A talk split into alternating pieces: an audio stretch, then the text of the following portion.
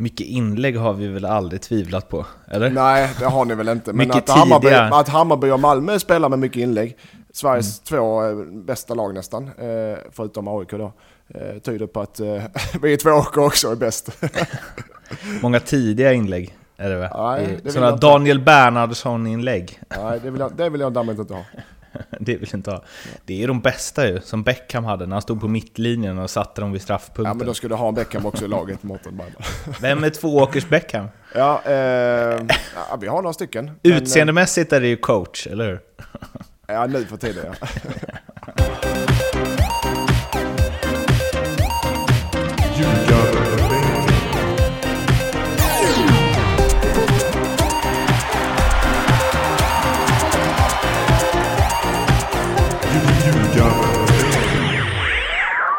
Ljugarbänken 102 är här. Men eh, som ni hör så är det inte Mårten Bergman ni lystrar till utan klippare Martin Gustafsson som är tillbaka efter en veckas eh, avstängning. Eh, ni ska alldeles strax få lyssna på den ordinarie supertrion men innan dess så vill jag bara peta in en liten disclaimer och eh, det är att vi har lite ljudproblem dessvärre under de första 5-6 minuterna utav podden. Det blir bättre, håll ut och innehållsmässigt så är det precis i vanlig ordning rent guld ni får i öronen. Tack för överseende, nu kör vi Ljugarbänken 102. Ljugarbänken, Nordics podcast om allsvenskan i fotboll är det här. Ni vet det vid det här laget. Ni vet också att det inte har blivit något avsnitt 100 än, därför är vi inne på avsnitt 102 idag. Ni vet också att jag heter Mårten Bergman och ni vet också att eh, de där borta i Skåne heter Mattias Lindström och Erik Edman. Hej på er! Hej Mårten Bergman, uppe i Stockholm. Hur eh, mår ni? Mår bra. Eh, vi sitter hemma, i, hemma hos mig för en gångs skull. Erik får eh, ta Rolls Roycen ut till eh, slummen. Slummen också. Det är ju en jävla brasiliansk favela här ute. ja, ja, verkligen. Det är där det, det är Dahlberg och Lindström bor ute i favelorna. Slåss för sitt liv dagarna i ända. Varje dag det kamp. Med sponsorbilar och allt vad det är. Eller har du fått lämna tillbaks den nu när du har sagt det att du ska kommer sluta? Få, men vi har fortfarande tre matcher kvar. Så att, eh, förhoppningsvis fler om det blir kval. Så att, eh, den, för, den får rulla på några mil till. Den kanske försvinner spårlöst sista matchen. Ja, hur går det för eh, vå- vårt, säger jag. Det stämmer inte riktigt, men vi- om vi exkluderar Erik, ditt och mitt kära tvååker, Mattias. Eh, upp och ner. ja, nu sist vi spelade 0 mot Utsikten borta i lördags. Vi gör en bra match. Men vi förlorar. En, eller vi spelar lika ändå. Vi hade behövt vinsten för att hänga på Eskilsminne där ordentligt och Oskarshamn. Men tyvärr ville inte bollen in. Den studsade till höger och vänster. Det är så ibland. Eh, Men vi har Är det kört? Nej det, är, nej, det är inte kört. Däremot så vann Eskilsminne igår. eh, Mot Kristianstad. Så de gjorde ett ryck i tabellen. eh, Och en tabell ljuger inte, så det är inte så mycket att säga om det. Men det är inte kört. Det är tre matcher kvar. Eh, vi kör så det ryker. In i kaklet som, eh, var det Söderberg som eh, myntade det eller? Ja, då tar vi över. Ja. Mjällby och company. Eh, Erik, vi har ju inte pr- pratat något om det här och du ja, känns ju som att din roll i Eskilsminne är, är du, det känns i alla fall som antingen är den extremt liten eller så gör du allt för att förminska den. Men om Eskilsminne skulle gå upp då, vad händer då? Är du med fortfarande på ett hörn då eller? Eller blir din roll, roll större då? Han Eller? blir som spelare då. Som spel Exakt, jag tänker snöra på med dojorna igen och spela lite B-lagsfotboll 2019. Eh, nej, vi får väl se. Jag har ett avtal som eh, går ut i november. Ehm, och jag är jättenöjd med, med hur det, min roll har varit. Jag är där bara en dag i veckan och försöker stötta upp på träningar. När jag väl är där. Jag hade en situation med en jätteomtyckt och duktig assisterande tränare som tyvärr var tvungen att sluta på grund av eh, familjeomständigheter kan man säga där med, med jobb och så vidare. Och eh, försökte lösa en, en situation som uppkom då. Där jag hoppar in och även Marcus Nilsson, Kalmar och framförallt HIF då är assisterande tränare tillsammans med Martin Pringle. Men eh, det är liksom, det är träning för träning som man säger. Ja, nej men vi tycker det är skitkul men eh, alltså det är lite sådär sista natten med gänget när du slutar nian Mårten där liksom. Det är en sån här kväll som man aldrig vill att den ska ta slut. Så att vi kör bara på och tycker det är skitroligt varje dag och, och hänga med där uppe. Det låter som en, så, det låter som en sån dröm eh, så sidogrej. En, en träning. Det, så hade jag velat ha det. En träning. Alltså som spelare också. Jag Är med på en träning? Ja men det är en Jonas Henriksson-lösning. ja, exakt. Käkar hamburgare och är med någon gång då och då. Eh, stora stjärnorna som kan göra det Mårten. ja, exakt. Eh, vi hoppar till allsvenskan förstås. Och vi börjar i Malmö, Malmö mot Hammarby, stekhet match på förhand och ehm, det hände mycket i den här matchen. Det, det blev en rätt het match också. Bra tempo, eh, mycket tjabb, eh, några omdiskuterade situationer, en Marcus Rosenberg som kliver fram varenda gång det behövs. Eh, vad säger ni om matchen? Jag tyckte det var en riktigt, riktigt bra match. Eh, som du säger, det fanns ett närkampsspel, en irritation och, och liksom också stundtals bra fotboll. Och även om Hammarby förlorar så måste jag faktiskt ta och hylla dem. De åker ner till Malmö till stadion och kör. Eh, och hade de nu fått med sig någonting där nerifrån så hade det varit en sån här definierande match. Alltså där man ändrar och liksom kultur och allting och, och liksom få in... Eh, Djuric har snackat om vinnarkultur och vill utveckla klubben och, och man, samtidigt ska man spela bra fotboll. Jag tycker att Hammarby gör helt rätt här. Jag är jätteförtjust i Billbone som, som eh, liksom trycker in sina grejer och sen att man inte lägger sig på rygg. Det är så många lag som åker ner till Malmö och sen bara tar ni bollen här nu så ligger vi och grisar här i 70 minuter, sen åker vi lik förbannat på ett baklängesmål och så är det godnatt va. De åkte ner där och, och liksom försöker själva ta taktpinnen och köra. Nu lyckades de ju inte Eh, den här gången med tanke på att de förlorade med 2-1. Men hatten av för Hammarbys insats där nere. Jag tycker att de tar steg och det ska bli jätteintressant att följa det här.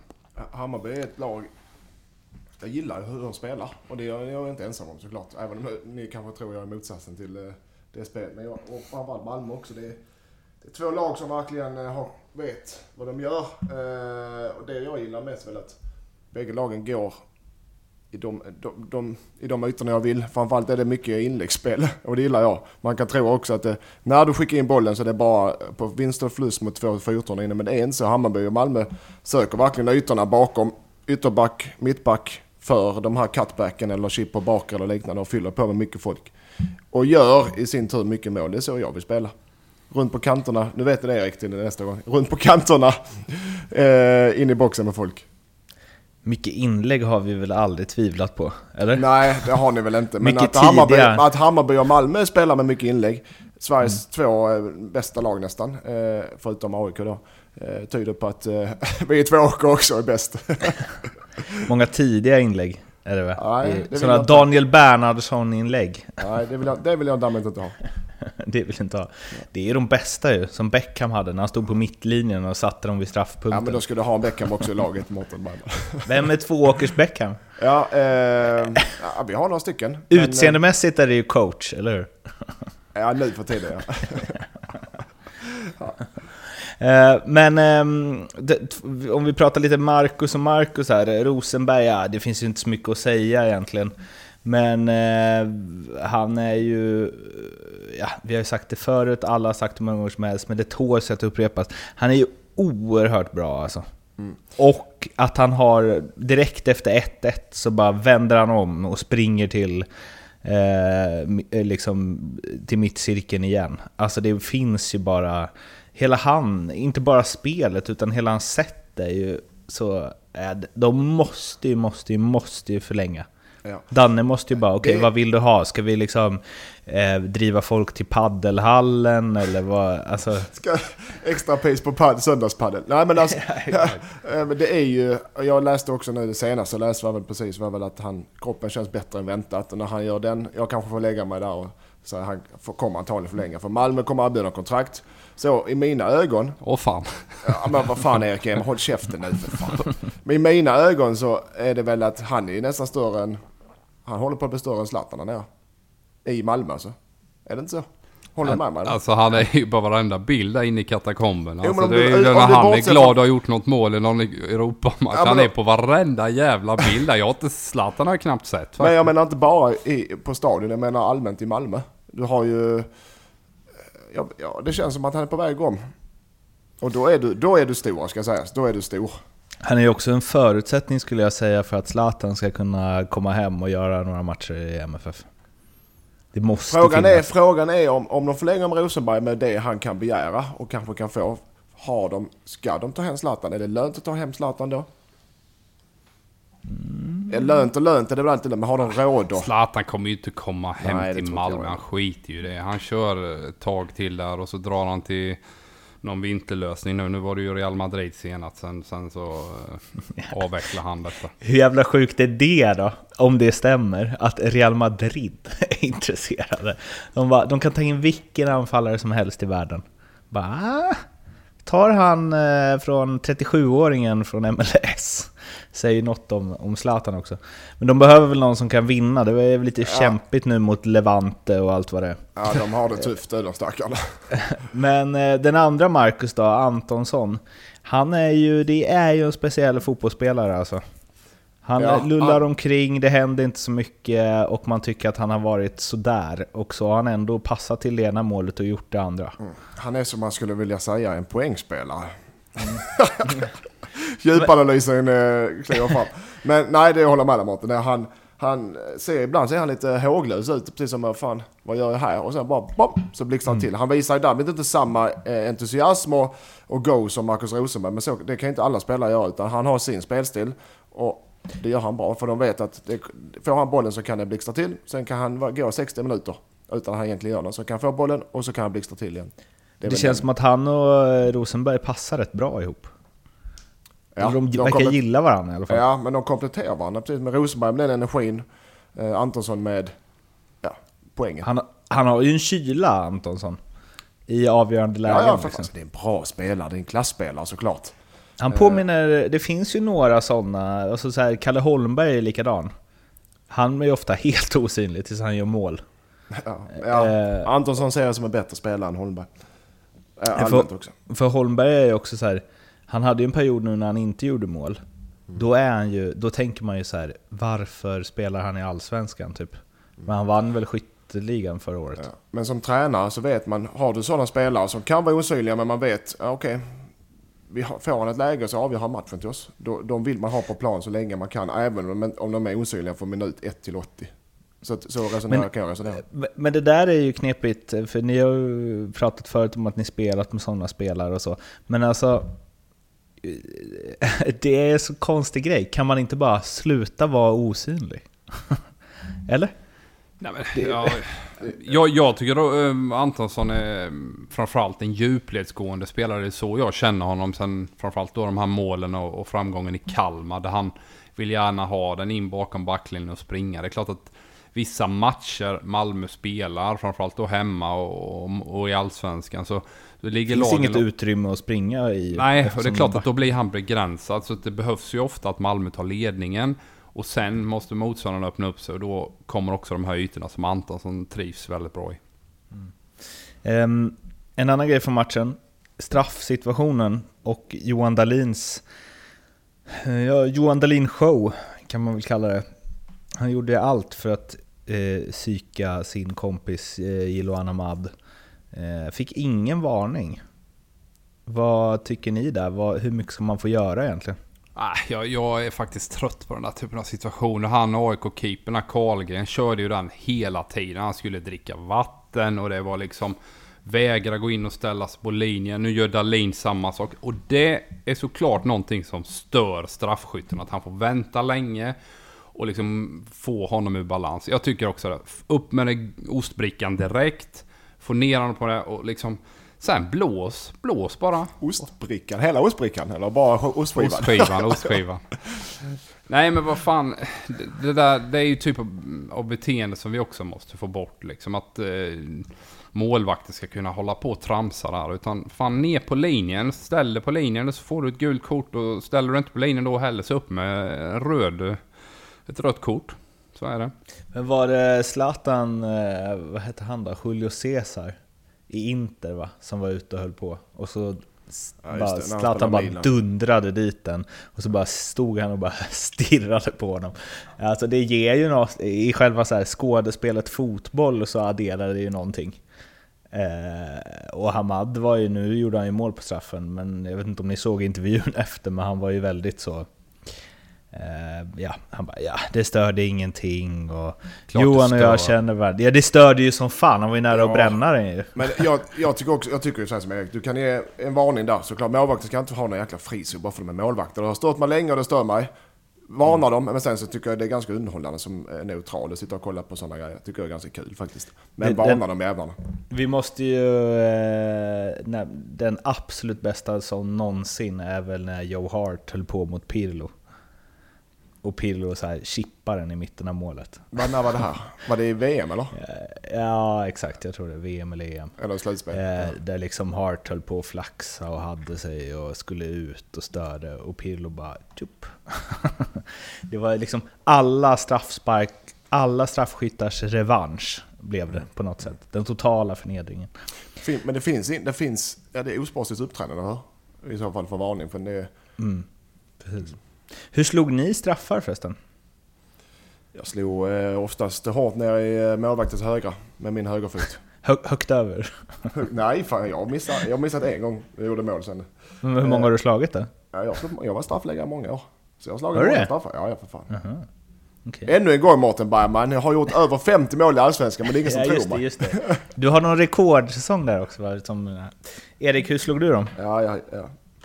Jag slog ju inga straffar. Det var väl någon cupfinal där som jag slog mot Elfsborg när jag spelade AIK. Då drog jag den lågt nere. Men just det här att man bestämmer sig Blundade. tidigt. Ja, nej men typ, du måste vara bestämd när du går fram och inte liksom vela oavsett vad målvakten håller på med för trick. Så, så bestäm dig, håll dig till planen, kör. Hur svårt är det att skjuta stenhårt mitt i målet? För att alla borde göra det, men jag antar att det finns någon form av risk att den går över eller i ribban eller något. Om man tar i. Ja, alltså skjuta stenhårt. Alltså ju mer kraft du använder, ju sämre tenderar ju tekniken att bli. Så det där är ju en avvägning såklart. Hur, hur, hur, hur bra du är, hur, generellt hur bra teknik har du. Ju bättre te- teknik du har, ju hårdare kan du våga slå den och så vidare. Så att, och sen är det ju det när du kommer fram där och är nervös. Har du inte gjort det så många gånger, det är klart att då blir du spänd i musklerna och, och liksom tekniken blir lidande. Och ja, chansen att du missar det ökar. Rolle Nilsson han dunkade alltid så hårt han kunde rakt upp i nättaket. Mm. Han slog ju bra straffar. Jo, jo, men det är också en konst. För det går man på kraft som vi sa så... Ja, men han, missade, han missade både Champions League med, mot Bayern München, kommer du ihåg det, på Olympia för 700 år sedan. Sen missade han även eh, en hyfsad straff när eh, Blåvitt var i semifinal i gamla Europacupen. Avgörande straff nere på Nou Camp. Så att han har också missat straffar, Det- även om han är bra. Björn Hellberg. ja, där ser man. Ja. Ja, eh, vi ska snacka lite derby. För alla er som fortfarande suktar efter en ljugarbänken t-shirt eller en månads gratis C abonnemang eller vinna pengar eller bara hänga med på ljugarbänken tåget så har vi ju våra tripplar. Och om ni då vill ha chans att vinna en tisha eh, så är det Rygga med 99 spänn, en av dem, den ni tycker, eh, ja, ni, ni får ju förstås ta vilken ni vill, men tips från mig är att ni tar den som ni tror mest på. Eh, och sen, eh, ja, ni ryggar det på NordicBet och då är ni med i utlottningen av Ljugarbänken t-shirtar. Och vilka tripplar har man att välja på denna vecka då? Hammarby-Kalmar, en solklar etta på Hammarby. Kalmar har två viktiga avstängningar eh, Och är redan skadeskjutna vad det gäller självförtroende innan. Så att den vinner Hammarby enkelt. Eh, Norrköping tar emot Östersund. Etta kryss på den. Och sen har vi då supermatchen AIK Malmö FF. Etta kryss där också. Och det ger det? det eminent, eminenta oddset 2,28 gånger pengarna. Nu är vi tillbaka!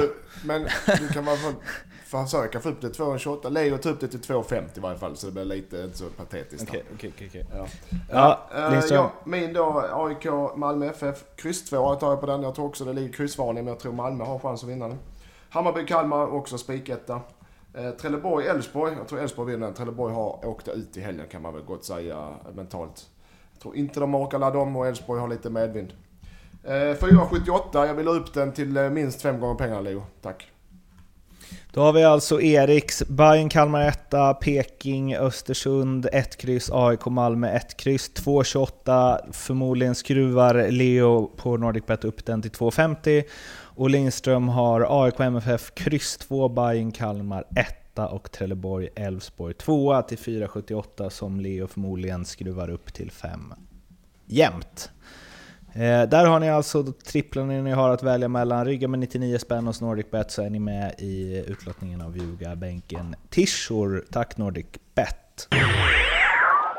Djurgården-AIK. Um, ehm, Djurgården hade chansen att um, i alla fall sätta ett hack i guldskivan för sina rivaler. Det blev 0-0. Det var väl ingen klang och jubelföreställning direkt. Eh, utan mer ett typiskt derby. Ja, det, var, ja, det börjar bli några sådana matcher nu. Det var... AIK var nog inte så jäkla missnöjda med krysset heller. Eh, de vet att eh, så länge de inte förlorar och håller motståndarna hyfsat avstånd så kommer de ta hem det. Och Djurgården, de gjorde vad de kunde ungefär. Så det var, ja, det var en tråkig match. Framförallt för den uh, icke, framförallt för supportrarna så var det tråkigt. Det hände inte mycket. Men därmed så såg jag en, en det var nog för AIKs hemsida till och med, uh, på Twitter, en derbytabellen 2018. Ja. ja, det har de med BP också, men såklart det är ju derby. Det är bara BP som har gjort mål ju. ja, ja. AIK har alltså 11-1 i målskillnad där. Noll förluster. Fem vinster, en oavgjord. Mm. Ja, det, är det är ju något. Då, då, är det liksom inte så mycket att snacka om vem som är bäst i derbyn. Även om jag är neutral i den här frågan så är det inget att snacka om. Men ja, tillbaka till matchen. Ja, det var en tråkig match. Absolut. Men... Ja, det här som händer AIK nu då, Norrköping vann mot Kalmar, eh, det är sex poäng, de har, alltså, jag vet att ni tycker att det är avgjort redan och det har tyckt så nu i några program, men Malmö kan ju absolut vinna mot AIK på Friends. Och gör de det och Norrköping slår Östersund, då är det tre poäng på tre matcher. AIK har ju bättre målskillnad och så vidare förstås. Men att, alltså, fan vad, fan vad jag vill att det ska hända för allsvenskans skull. Jag vill, jag vill veta vad som händer med AIK om det skulle helt plötsligt bli från att guldet redan är liksom putsat och klart så helt plötsligt är det tre poäng på tre matcher. Jag vill se vad som händer när det kommer in nerver. Liksom. Ja, det, vill jag, det vill nog allihopa utom aik För att så som allsvenskan är nu efter den här omgången så den stendöd. Egentligen botten avgjord. Kvalplatsen kan möjligtvis bli lite spännande. Europaplatserna kan bli lite spännande. Men det enda som kan hålla liv ordentligt i Allsvenskan är om Malmö vinner. Så det är nog första och sista gången jag vill att Malmö vinner för det blir lite spännande i Allsvenskan. Malmö kommer inte vinna. Varför då? Varför Nej, vet du det? Spela... Vet, har matchen spelats? Jag vet, jag vet, att de, de inte kommer vinna. De kommer få ett kryss där uppe. Ja, eh, och sen är de trötta också för de ska spela i Europa på torsdag. AIK ligger och vilar sig fram till till matchen. Och ja, det blir kryss där också. Den ligger i luften. Men eh, motivationen i att paja för Gnaget då? Motivationen för Malmö är såklart Europaplatsen. De skiter ner om AIK vinner guld eller inte. Ja. Uff. Men er, Mårten, lyssna inte på Erik. Problemet i, det, problemet i det är ju också att eh, eh, men så här, spänningsmässigt, det räcker ju alltså, alltså AIK kan ju torska två av de eh, ja. fyra som är kvar. Ja. Och att de, ska tors att de ska inte vinna två av sina kvarvarande matcher är ju svårt att se. Ja, och Norrköping måste egentligen gå rent va? Ja, precis. Mm. Uh, ja. Och de är det, där, där har vi väl eh, någon på vår kära Nordicbet som kan plocka fram någon procentchans för det. Jocke där. Ja, det vill vi gärna, det vill vi jag gärna skulle ha. Tippa, jag skulle tippa 4% chans att eh, Norrköping tar guld. 4 procent? Ja, max. Max. Oj, oj, oj. Mm -hmm. Ja, de vann ju mot Kalmar i alla fall. Eh, och eh, Kalmar, det...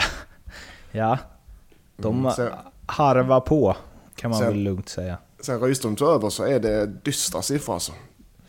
Vad har han? 0-8? Ja, 11 Nej. matcher, två vinster. Ja. Rök i kuppen också mot ett uh, gäng från Jönköping, division 2-gäng från Jönköping vad säger det då? Eller liksom... Jag vet inte. är han en dålig tränare? Nej, det tror jag inte han är. Däremot så, så har de ett lag som är... Jag ska säga så här, han, han har ju verkligen vågat eh, slänga in eh, unga egna killar då. Vi snackade om det från avsnitt om alla de här 98-99 som, som någonstans han har haft. Sen har det kommit in lite olika spelare. Nils Fröling kom från Åtvidaberg, från Stockholm från början i Bo FF. Och sen har du Adrian Ek, Edqvist som, som var i Malmö ett tag kände att bättre läge att dra till Kalmar. Jag kan säga, hade man själv varit 17 idag och varit liksom en intressant talang så hade man fan gått till Kalmar för där, där får man ju chansen. Ja, ja. Sen har han börjat spela, på ett, eh, spela mer fotboll än Kalmar gjort innan. Eh, mer possession-inriktat alltså som han själv uttryckte det. Man vill, det kunde jag aldrig jag själv som spelare så nu vill jag lära ut det. Ungefär så. Men eh, det tar också, i mitten av säsong ska man ändra spelsätt. Eh, så brukar det ta tid ungefär som vi hade i Sundsvall och jobbat nu och nu ger det resultat. Så det är möjligt. Det är också frågan, får, får Rydström fortsätta eller kommer Nanne tillbaka? Kan de jobba ihop efter Rydström varit huvudtränare? Ytterst tveksamt. Eh, vill Rydström det? Vill Nanne det? Varför är det ytterst tror om, tveksamt? Ja men du vet som om jag känner Rydström brett, nu har han fått smak för det och han trivs, vi vet ju att han trivs i, det här, i sådana här sammanhang. Jag tror inte han vill ta steget ner som assisterande igen. Och jag vet att Nanne, det beror på hur Nanne mår i och för sig. Om han är redo att leda ett lag eller han kanske känner fan det var skönt att ha en lite tillbakalutad roll. Offside hade ju en artikel om eh, deras konflikt och eh, allmänna surret också där man hör från, från olika håll är att de två funkar inte alls ihop längre. Så att antingen får du skicka ut Nanne som har ett år kvar på kontraktet. Eller så får du helt enkelt skicka ut eller skicka ner eh, Rydström. För de två kan inte jobba ihop 2019. Vad va, vad är det, det, här, det här jag missat. Vad är deras konflikt? De var ju bästisar under när Rydström spelade.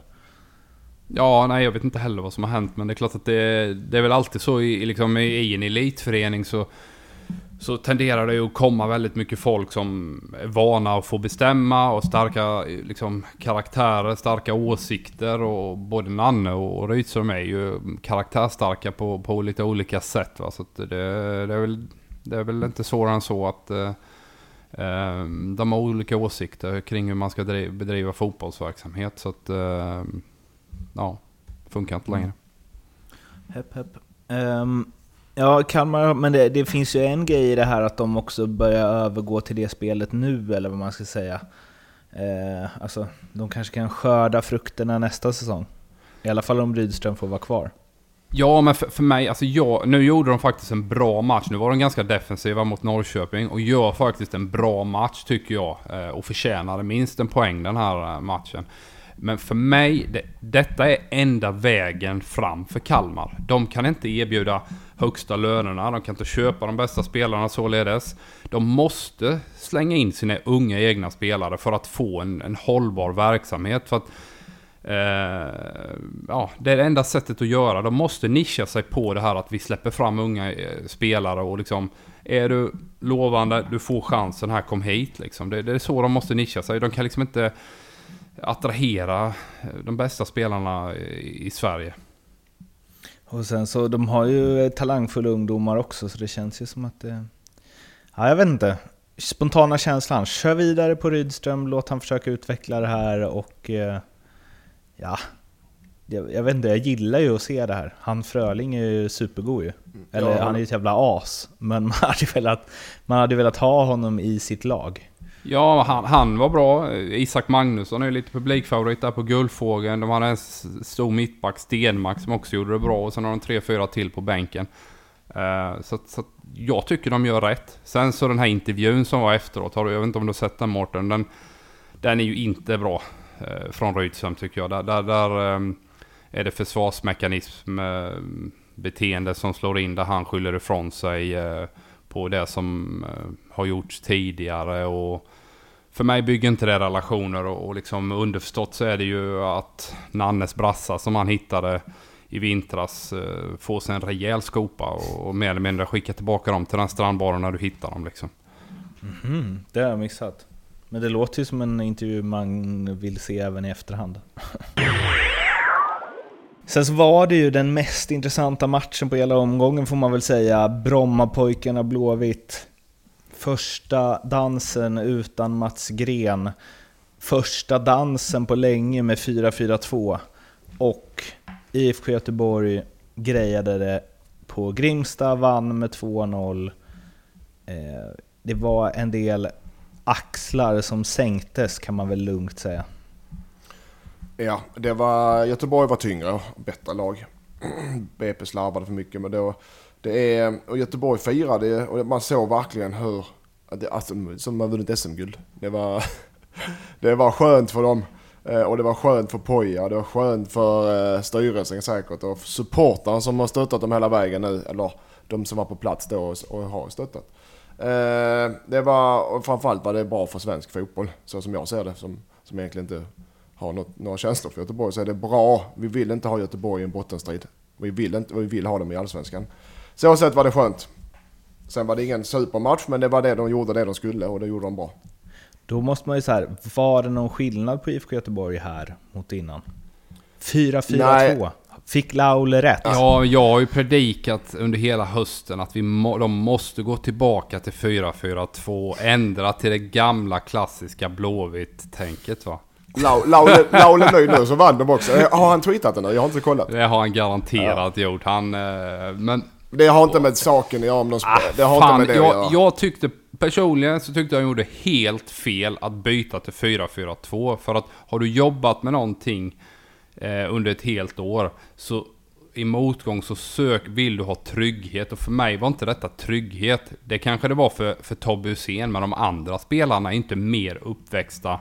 De här yngre spelarna är inte mer uppväxta med 4-4-2 än, än vad de har jobbat med tidigare. Så, så jag tycker att de gjorde fel som bytte till 4-4-2. Det... Denna matchen gör de väldigt bra. Eh, de spelar ett bra 4-4-2 defensivt, ligger rätt och, och kontrar sönder faktiskt eh, BP här va. Så att det är klart att den här matchen blev det bra. Sen om det berodde på spelsystemet som Mr Laul hävdar hela tiden att det är lösningen. Eh, det tror ju inte jag. Nej, jag tror inte det är lösningen. Men jag, tror, jag håller inte med dig att det, att det var fel av dem. Jag kan tycka det var, om man ser det på andra mynt, då är de trygga sitt andra spelsätt. Men det har gått troll i det. Eller inte, de har, okej, okay, kanske inte i spelsätt, men det har gått troll i deras match. För det kanske var bra val för att få lite ny, även om du hatar ordet, energi i laget. Att det händer något nytt kommer lite nya ledare in i eh, ledarstaben. Det blir lite annorlunda träningar. Du har något...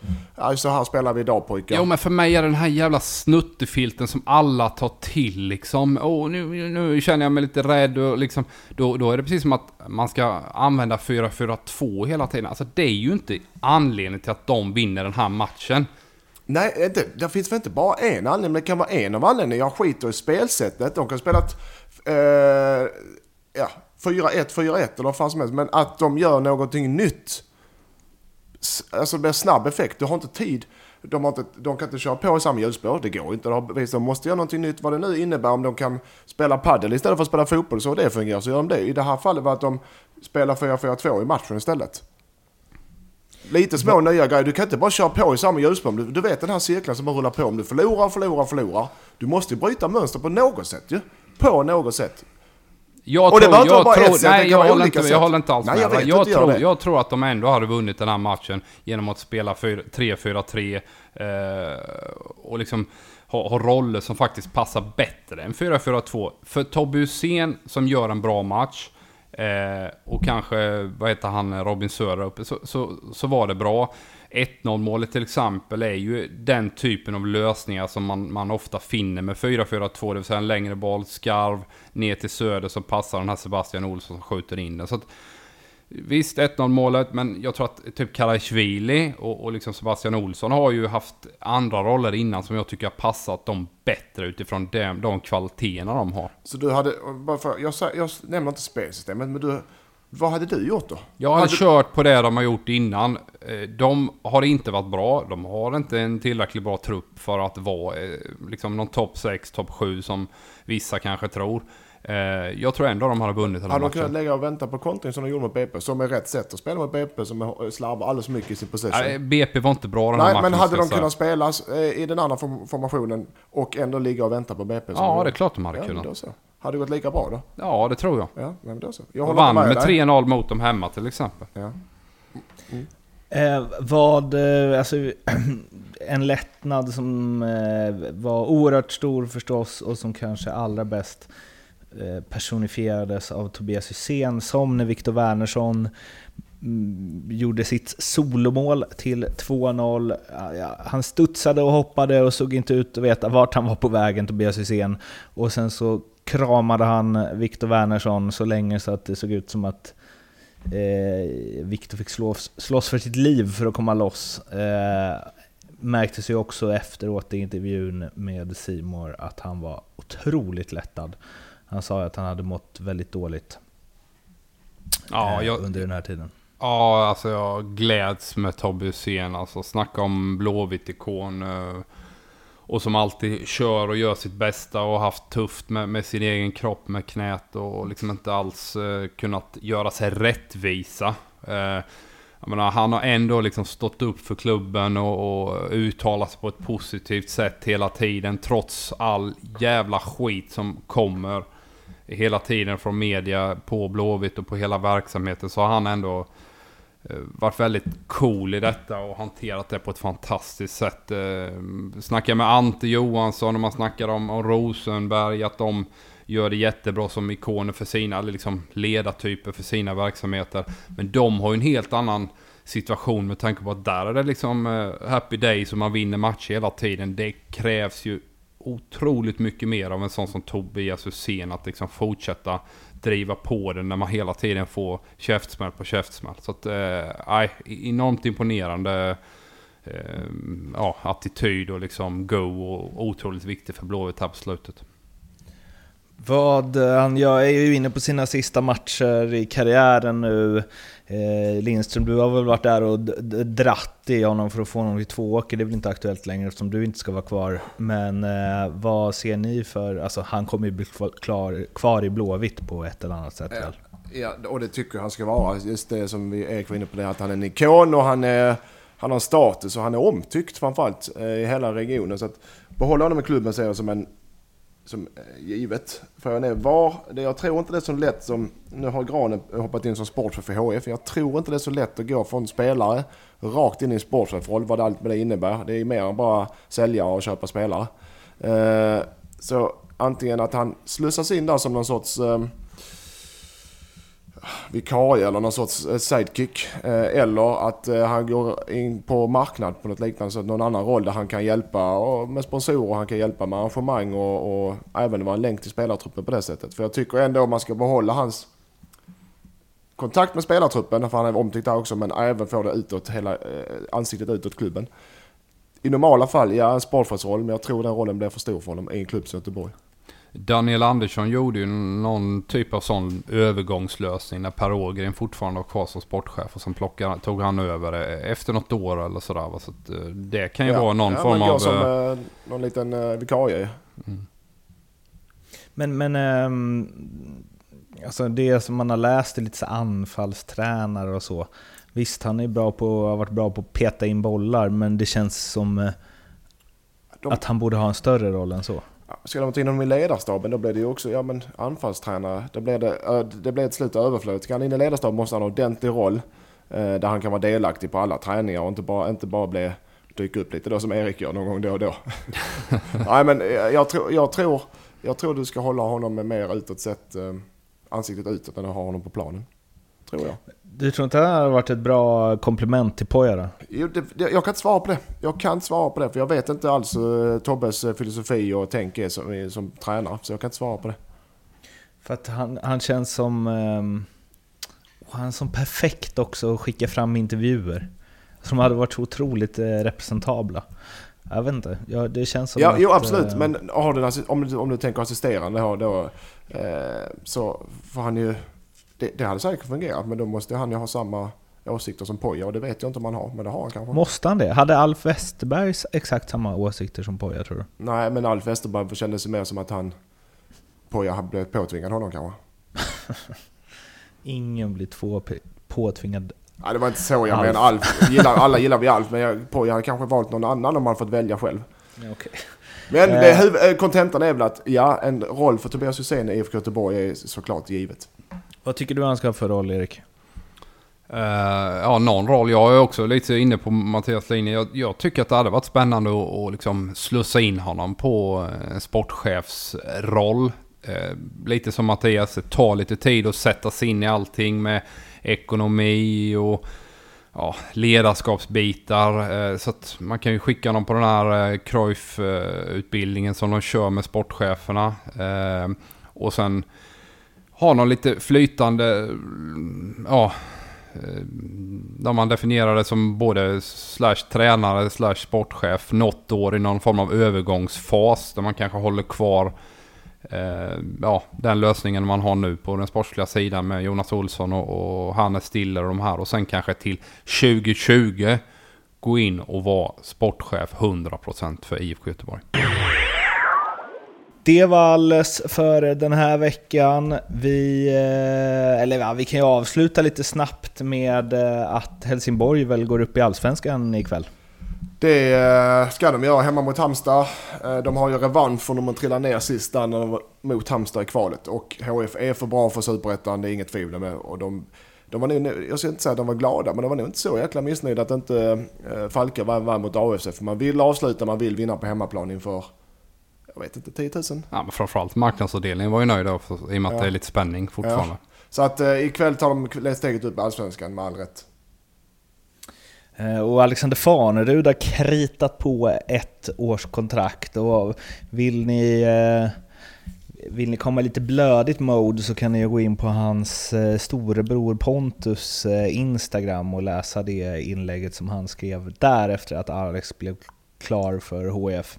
Fin, fina ord eh, och eh, kom, om han får vara hel Så, så är det en spelare som absolut färgar i Allsvenskan nästa år. Ja. Är han hel och frisk så är han bra. Det är han riktigt bra. Alla boysar, de kommer till HF förr eller senare, så är det. Det får bli avslutningsorden där. Eh, ni följer oss på Twitter, Facebook, Instagram, det vet ni. Och sen så blir vi förstås jätteglada om ni prenumererar och ger något, fint betyg på iTunes och Acast. Vi hörs igen om en vecka. Tills dess, må gott, hej då! Hej hej! Hej!